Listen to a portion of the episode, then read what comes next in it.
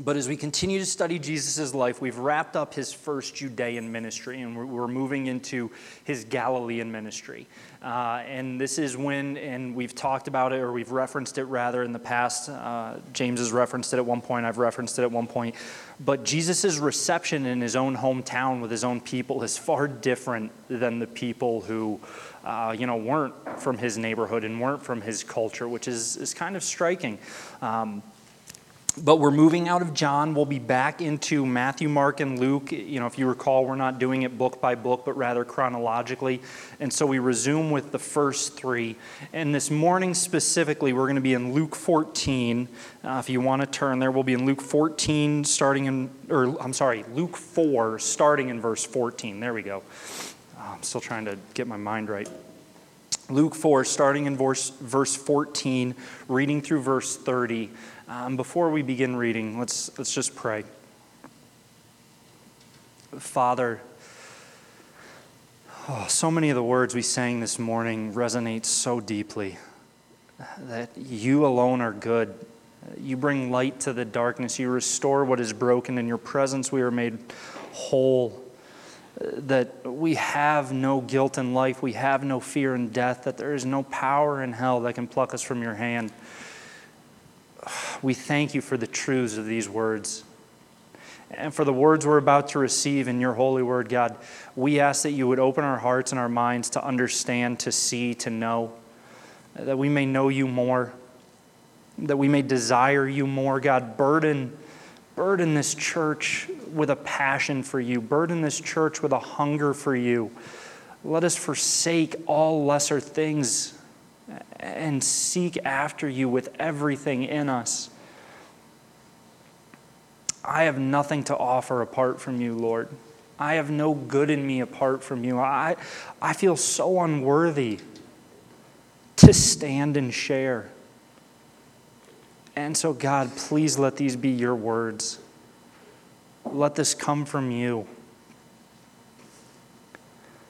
Speak through me, and if necessary, speak in spite of me. Let this be a time where people see how good you are and we can glory in your name and praise you and you alone. It's in Jesus' name we pray. Amen. Luke 4, starting in verse 14. And Jesus returned in the power of the Spirit to Galilee, and a report about him went out through the surrounding country. And he taught in their synagogues, being glorified by all. And he came to Nazareth, where he had been brought up. And as was his custom, he went to the synagogue on the Sabbath day and he stood up to read. And the scroll of the prophet Isaiah was given to him. He unrolled the scroll and found the place where it is written The Spirit of the Lord is upon me, because he has anointed me to proclaim good news to the poor. He has sent me to proclaim liberty to the captives and recovering of sight to the blind, to set at liberty those who are oppressed, to proclaim the year of the Lord's favor. And he rolled up the scroll and gave it back to the attendant and sat down. And the eyes of all in the synagogue were fixed on him. And he began to say to them, Today this scripture has been fulfilled in your hearing. And all spoke well of him and marveled at the gracious words that were coming from his mouth. And they said, Is not this Joseph's son? And he said to them, Doubtless you will quote to me this proverb, Physician, heal yourself. What we have heard you did at Capernaum, do here in your hometown as well. And he said, Truly I say to you, no prophet is acceptable in his hometown. But in truth, I tell you, there were many widows in Israel in the days of Elijah when the heavens were shut up three years and six months, and a great famine came over all the land. And Elijah was sent to none of them, but only to Zarephath in the land of Sidon to a woman who was a widow. And there were many lepers in Israel at the time of the prophet Elisha, and none of them was cleansed, but only Naaman the Syrian. When they heard these things, all in the synagogue were filled with wrath. And they rose up and drove him out of town and brought him to the brow of the hill on which their town was built, so that they could throw him down the cliff. But passing through their midst, he went away. That is such a fascinating look at the people's response to Jesus. And as I studied this, as I prepared for this, as I was looking at this, it really kind of breaks into two sections. You have the present day, the here and now, where he's actually in Nazareth talking to the people in the synagogue. And then you have the passage that he, he chooses to read in Isaiah in 61. So I want to look at both of those. I want to look at Jesus' present day conversation with the people in Nazareth, and then I want to look at the passage that he chose to read. Because pay note, he was given the whole scroll of the prophet Isaiah. He intentionally went to that one section. So it seems to me like we should try and figure out okay, why is he going to this section? What is he talking about here? But first, let's start with let's start with the present day conversation with the people of Nazareth. And there's a couple fascinating things we see in this. And the first thing that we notice is something that Jesus really brings up a couple times in his ministry. And if you can if you remember the past couple weeks as we've been in John 4 and John 5, he's actually referenced it twice already. And this is the idea of a now but not yet tension in Christianity. In John 4, Jesus said, "The hour is coming and is now here." In John 5, Jesus again said, The hour is coming and is now here. If you look throughout Scripture, Scripture talks about salvation in both past, present, and future tense. So there is this idea of something in the here and now with still yet more to come. This juxtaposition of the two, and we see it pop up in Jesus' words to the people. Right? He says, he reads Isaiah, and I love, okay, so just understand a little bit of the culture eh, of the synagogue, synagogue culture. So, what would happen is all the people would be gathered, and you would have your speaker, you would have their leader, and they would come to the front and they would stand to read the Word of God. And it was treated with a far greater dignity because then to speak, to explain what was just read, the teacher, the rabbi, would kind of sit down and take a more casual conversational approach, right? So, what's it say? It says he reads the word in Isaiah and then it said, In the eyes, he rolled up the scroll and gave it back to the attendant and sat down. And the eyes of all in the synagogue were fixed on him. Because this is, keep in mind, you have to always keep in mind the social aspect of the Jewish people, right? For many Jews, they knew the prophecies about a coming Messiah. But in their minds, they had this idea that the coming Messiah was going to represent political revolution potentially with militaristic overthrow of the Roman government. So they read this passage of freedom for the captive, the oppressed is set free, liberty. I mean, you can feel the eager anticipation of the people. They're like, this is it. We're about to arm ourselves. We're about to rise up and overthrow this Roman government. All eyes were gathered on him. There's that, that eager just energy waiting to see what he says next. And then he says, this scripture has been fulfilled today. you know, in my I mean, I don't think there's any evidence of this, but I almost imagine spontaneous applause and cheering like, revolution, it's finally here. We're doing it. Rome is gone. The scripture has been fulfilled. Freedom is here. Liberty is here. The oppressor is gone. And that's how they respond at first. Because that's what Jesus is saying, right? We know that there is still his kingdom to come. But Jesus said the scripture has been fulfilled today. And so it's important to note this distinction between the now and the not yet that Jesus has made three separate times in his ministry already because honestly, I think sometimes, and I'm as guilty of this as anyone, I think sometimes Christians get so caught up on the not yet that we forget about the now. We get, and don't get me wrong, we should be focused on heaven. We should be driven by heaven. We should desire heaven. We should yearn for heaven. I, don't, I will never advocate for placing less emphasis on heaven. But it cannot come at the expense of forgetting the now. And so Jesus said the scripture has been fulfilled today. And I think sometimes Christians get so caught up in the promise of what's still coming that we forget what he has fulfilled for us today. And that's why Christians say things like, well, I'm just, I'm caught in a cycle of addiction. I'm caught in anger. I'm just an angry person. I'm just, I'm still, I feel like I'm still chained by this. This is still just weighing me down. I'm still this, I'm still that. And we perpetuate in this cycle of death from sin. And we forget that no, today this scripture has been fulfilled. This scripture of liberty, this scripture of restor- restoring sight to the blind, freeing the chains, and so please understand in your own life that balance of now and not yet. that Jesus has fulfilled these words, that we have these promises today. And we have the joy and the hope of the perfect fulfillment of heaven. The hour is still coming, right? Jesus said, The hour is coming and is now here when you will worship in spirit and in truth. We should look forward to the hour that is coming when we will worship in spirit and truth, but we cannot forget that the hour is still here today when we must worship in spirit and in truth. And he says this again to these people. And they react accordingly, which brings us right to the second thing. The second aspect of this conversation. They react accordingly at, at the start, right? They're excited. They marveled at his words. I mean, it says, it says, they marveled at the gracious words that were coming out of his mouth. All spoke well of him. Why? Because they just heard this promise fulfilled. We've been promised freedom. We've been promised liberty. We've been promised our sight restored. We've been promised that our broken hearts would be bound up again. And now that's fulfilled. Yes, this is excellent. This is something to celebrate. This is something to marvel at. And then Jesus drops the other shoe. And then Jesus says, Hold, hold up, slow down. What does he say about them? He says, What we have heard you did in Capernaum, do here in your hometown as well. And he said, Truly I say to you, no prophet is acceptable in his hometown. But in truth, I tell you that there were many widows in Israel in the days of Elijah, when the heavens were shut up, when there was a famine. But Elijah was sent to none of them. He was sent to a Gentile woman. And there were many lepers in Israel in the days of Israel in the days of Elisha. But Elisha was sent to none of them. He cleansed Naaman the Syrian. Oh, no, no, no, Jesus. Go back to the whole you've restored our freedom, you've restored our sight. Don't point out, because see, what's Jesus doing here? He says, no, no, no, no, no. Your hearts, you're excited, but your hearts are saying, hey, do what you did in Capernaum, do it here for us. Jesus calls the people out to their face. You're not interested in me, you're interested in what you can get from me.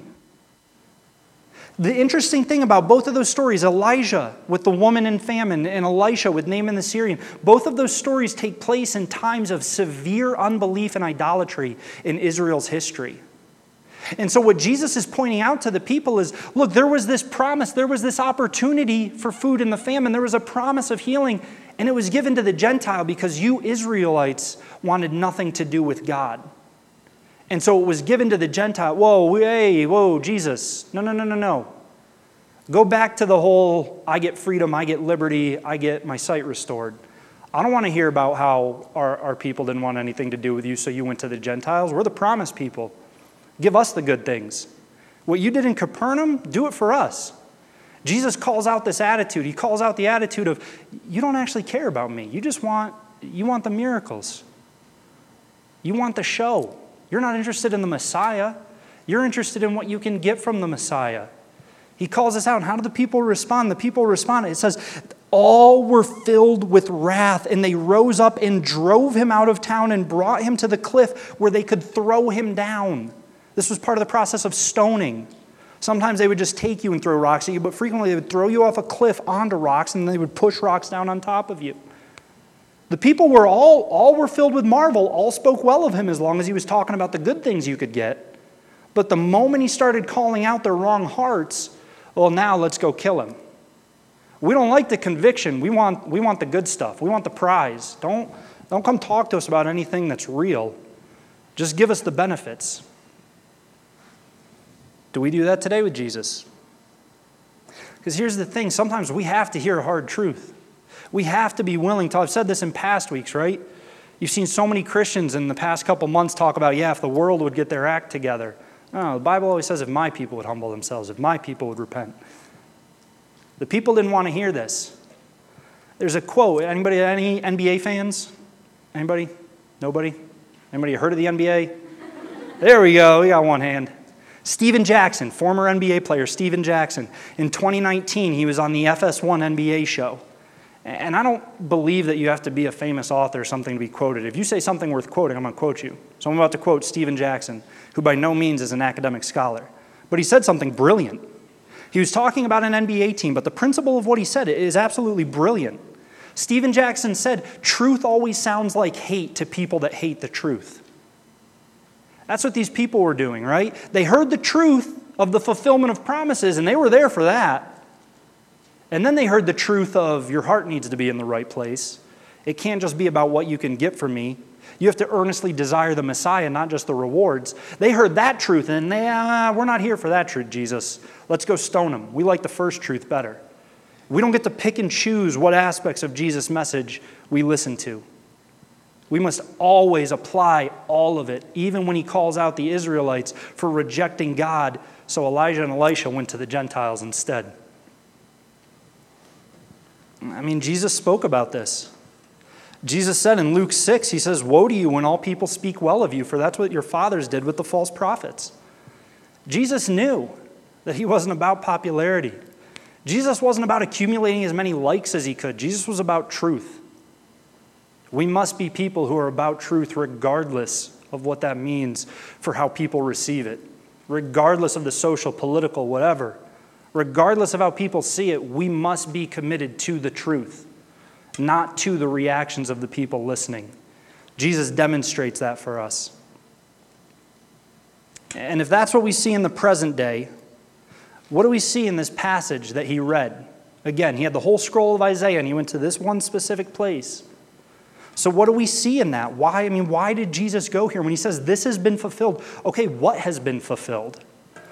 So, for this, I want to turn to Isaiah 61, which is where Jesus read out of.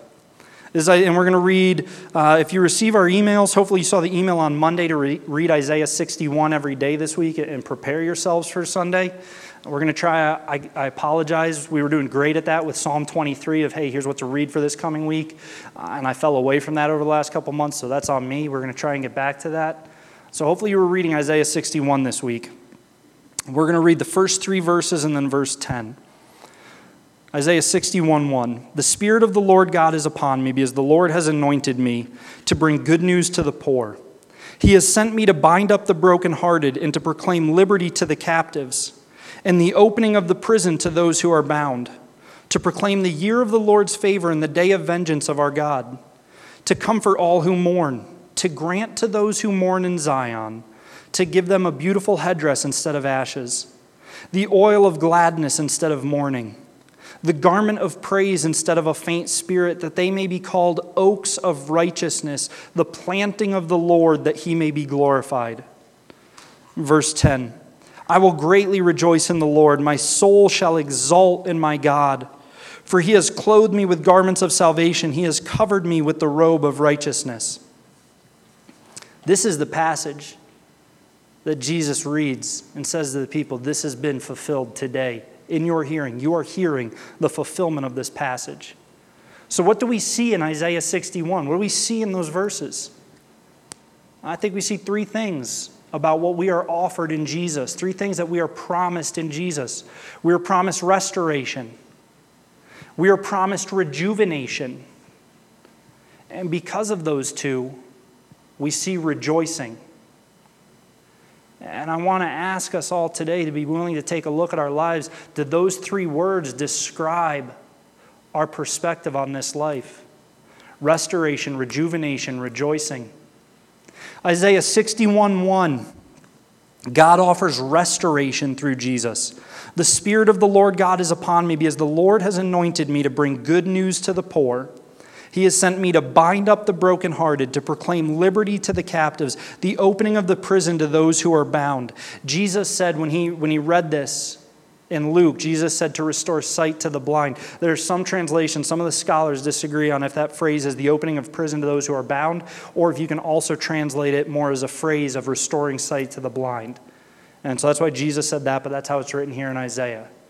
But you see, you're restoring of freedom, restoring of the heart to the brokenhearted, restoring of sight to the blind. God offers restoration in Jesus, He offers it freely because he loves us. And this is a theme. This is really one of the main themes. You, you can break the Bible down into four main themes creation, fall, redemption, and restoration.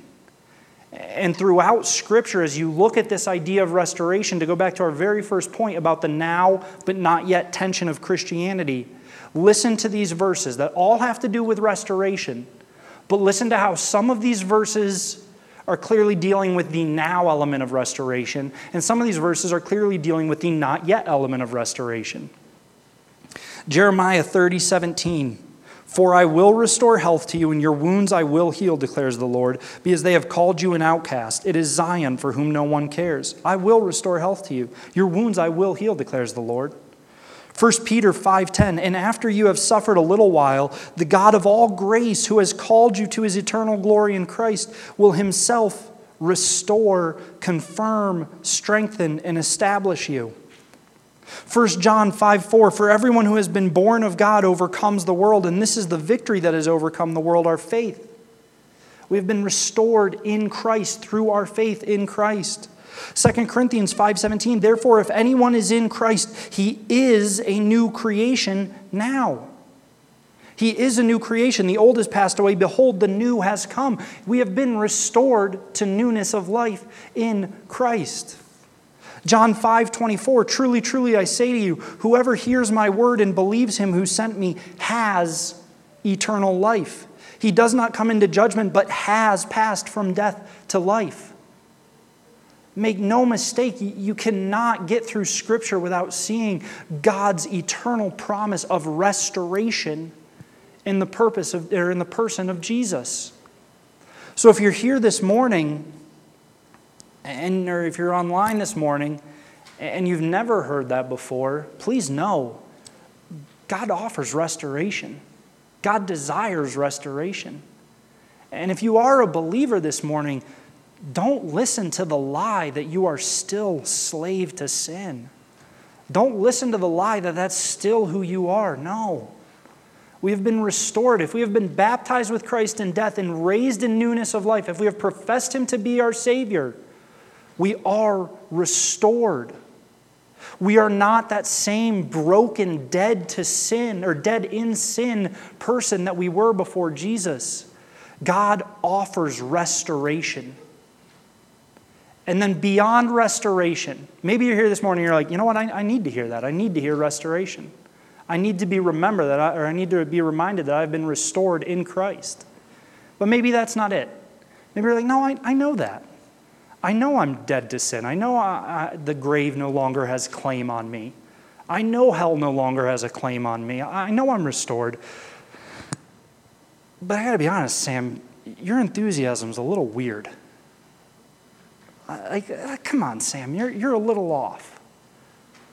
Right? Like, I, I just, I don't get the highs. I don't get the peaks. I, I mean, I get that there are moments where this is exciting. But that's not what I've found in my life. You know, the Christian life is kind of a, yeah, I'm, I'm restored, but I don't know. It still seems like things are kind of blah. Still seems like things are kind of mediocre. I know I'm restored, but I don't know. It, that's kind of it. No.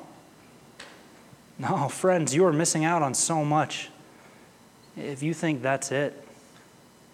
Because the second thing that I see in Isaiah 61, the second thing that I see that God offers and promises through Jesus is not just restoration. God doesn't stop at restoration, God progresses to rejuvenation.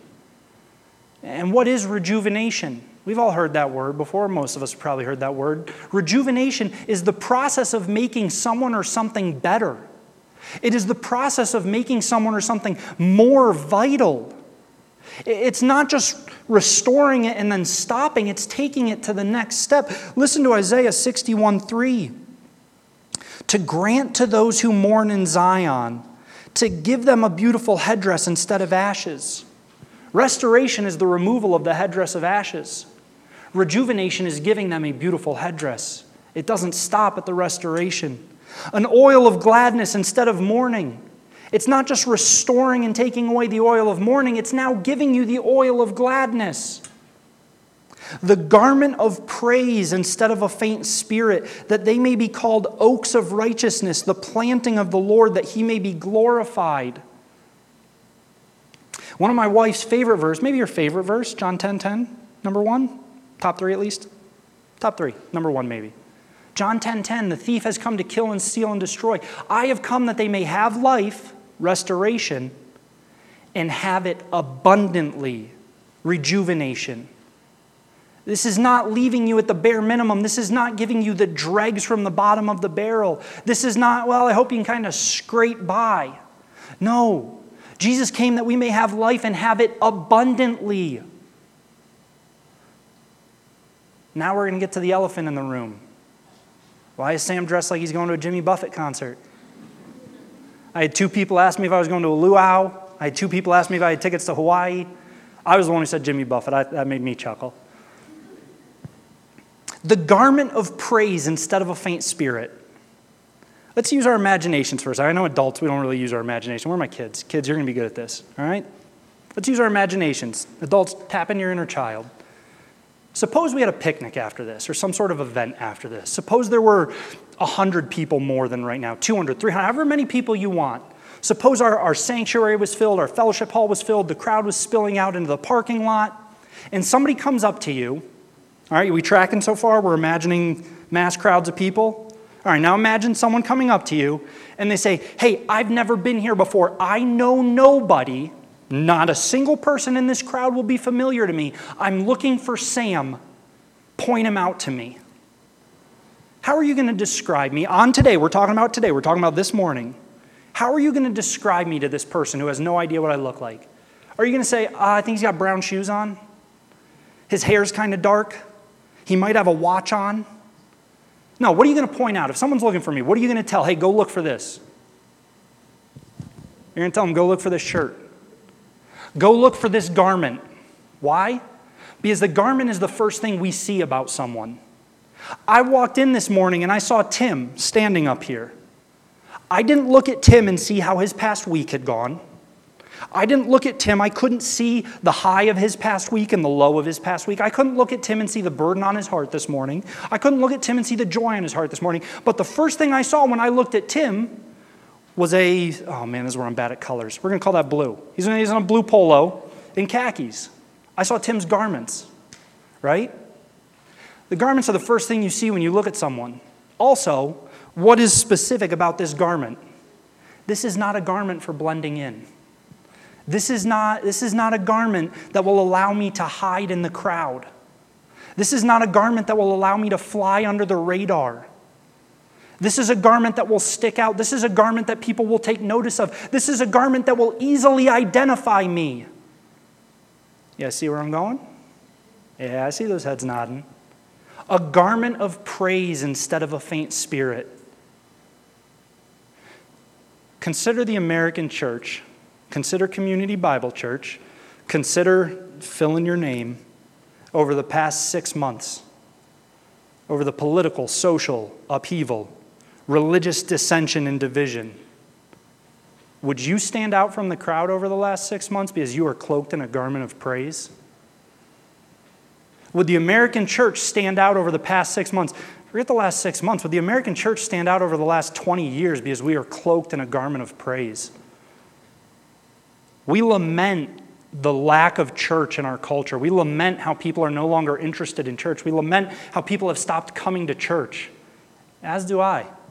I hate it. I'll do everything I can to fight against it. You want to know one of the reasons I think people have stopped showing any interest in church? I think it's because we don't stand out in a crowd. I think there are people who are looking for church. In fact, I know there are people who are looking for truth. I believe God is truth. I think there are people who are looking for something different but they look at the crowd of the world around them and they don't see any garment that stands out as identifiable, as different from everybody else. That's why my wife let me wear this today. So thank you for being gracious. Christians, are we cloaked in a garment of praise? I mean, when people look at us, do they see, are you immediately identifiable as different in your conversations with your coworkers, in your relationship with your neighbors? Is our church identifiable as they are different, they stand out, they are cloaked in a garment of praise? Not a garment of a faint spirit. How does it describe us? It says, cloaked in a garment of praise, that we may be oaks of righteousness. This is where it's awesome having guys like Kyle Hickenbotham in my life, because I called him and I said, I know nothing about trees. You do. Tell me about oaks. And Kyle explained, man, an oak, it's got a strong, deep root system. It grows tall, it grows wide. It is hard. It is, you are not going to mess with an oak. It flowers, it bears fruit, it dominates. This is something of might.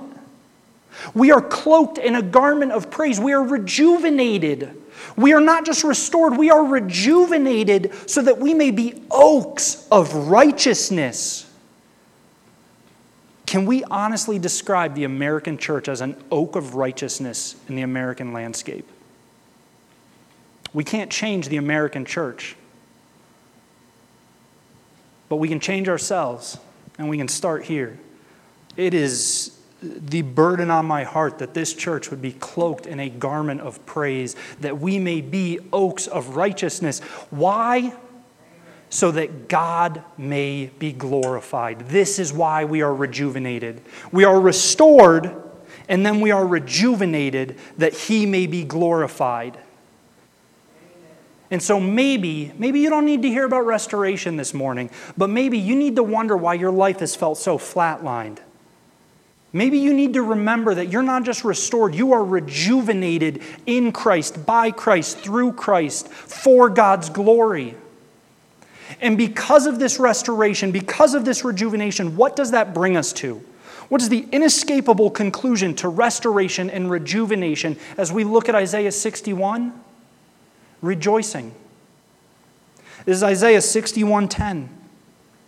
I will greatly rejoice in the Lord. My soul shall exult in my God. Exult.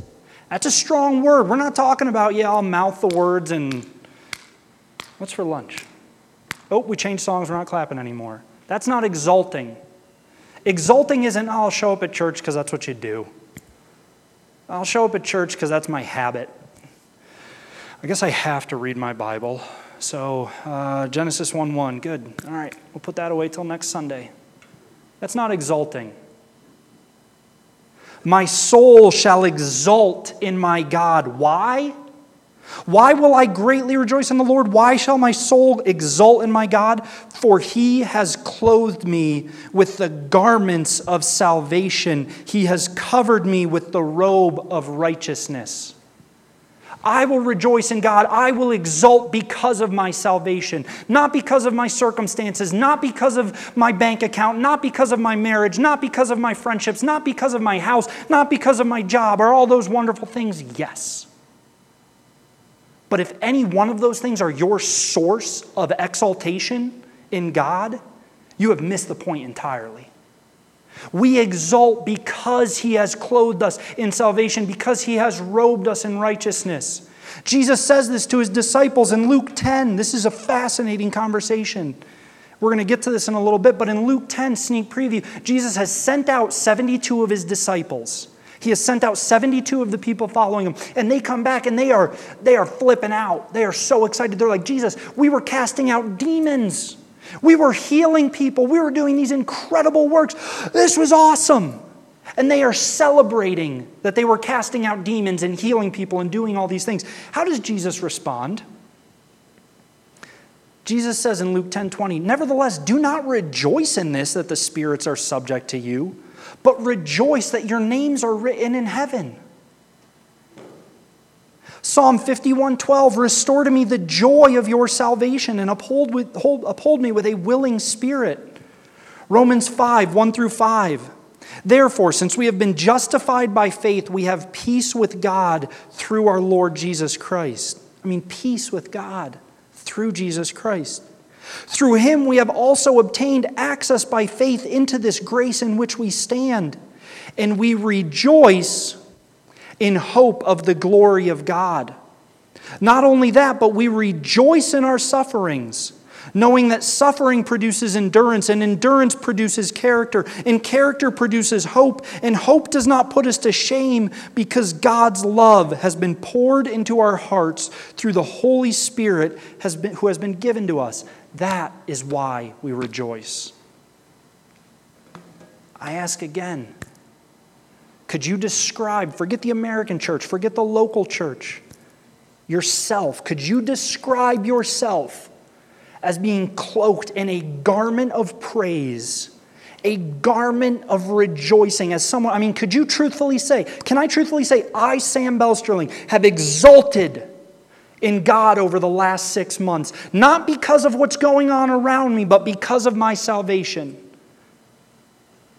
Is the American church cloaked in a garment of praise? Are we, do we remember that we are clothed in the robes of righteousness in salvation? I expect, I fully expect the world around us to present a garment of bitterness. I fully expect those dead in sin to present a garment of grumbling and complaining.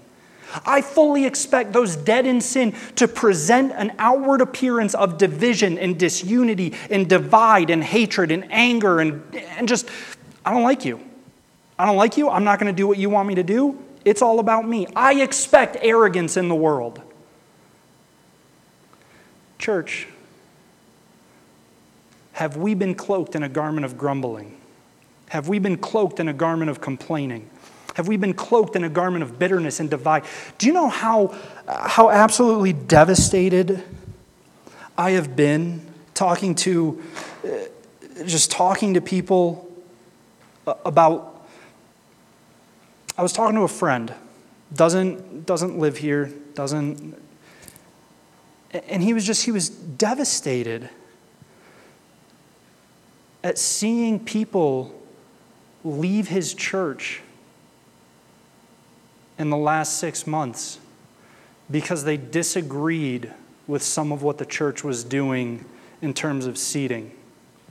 I mean, we're not even talking, right? They're, they're in an area that's been affected far, far less, so their restrictions have been far, far less. They literally spaced out their chairs, and he had people say, All right, well, we're never coming back.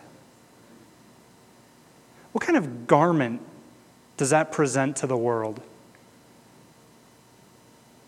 Has the world been able to look at the Christian in the last six months and seen someone cloaked in a garment of praise who exults in the Lord because of their salvation?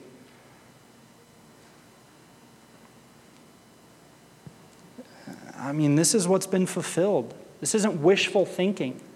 Jesus said, This scripture today has been fulfilled. I have fulfilled these promises. I have fulfilled the promise of restoration. I have fulfilled the promise of rejuvenation. Therefore, you have rejoicing.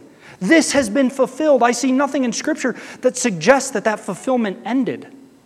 There wasn't a timestamp on that. Jesus wasn't saying this has been fulfilled for the next 30 days, and then we're going to go back to unfulfilled promises. So, in your life today, the promise of restoration has been fulfilled in the person of Jesus, and it is available to you. In your life today, the promise of rejuvenation has been fulfilled in the person of Jesus, and it is available to you. And if you have accepted Jesus, if you have acknowledged the truth of the promise of restoration, the truth of the promise of rejuvenation, the only result I see is rejoicing. I see no other conclusion available to the Christian. I really don't. And we see this as Jesus talks to the people of Nazareth, and they don't want to hear it. I pray that we are people who want to hear it, even if it means we have to adjust our attitude and adjust our behavior. So if you needed if you needed the first part of that message today, then I invite you to pray this week Lord, humble me in the face of your truth, even if it's not what I want to hear. If you needed to be reminded of restoration, or maybe you needed to hear about restoration for the first time, talk to me. Let's talk about the restoration to newness of life available in Jesus.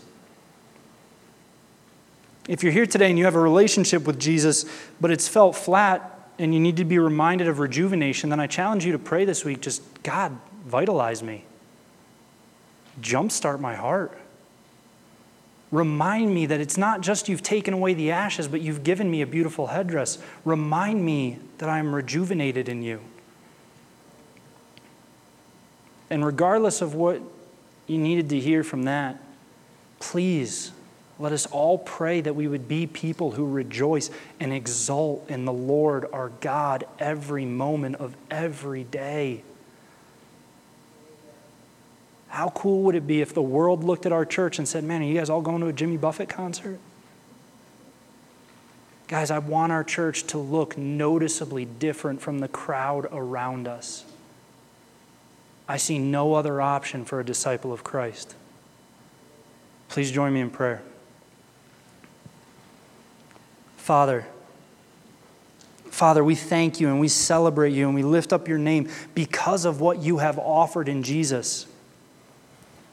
We thank you that you are truth and we thank you that you are unyielding truth. That you are truth that stands the test of time, that you are truth that endures, that you are truth that shapes and defines. We praise you for this. Lord, we thank you that you offer restoration. We thank you that you take what was broken, you take what was slave to sin, and you set us free. That you bind up the brokenhearted, that you open the eyes of the blind. We thank you for this. If there are those listening now or later who need to know that, God, please grab their hearts and do not let them go. Give them such a discomfort, such a holy unease that they have to pursue this question of restoration if they don't know you. For those who do know you, God, rejuvenate us. Every day, wake us up and remind us that it is your breath in our lungs. That you have given us life and given us life abundantly. Vitalize your church, Lord. And God, burden us I mean, burden us to be people of exaltation. Burden us to be people who rejoice in you. God, please, please let the world look at us and let them see a garment of praise. We want to be oaks of righteousness to glorify you. Burden your people with this.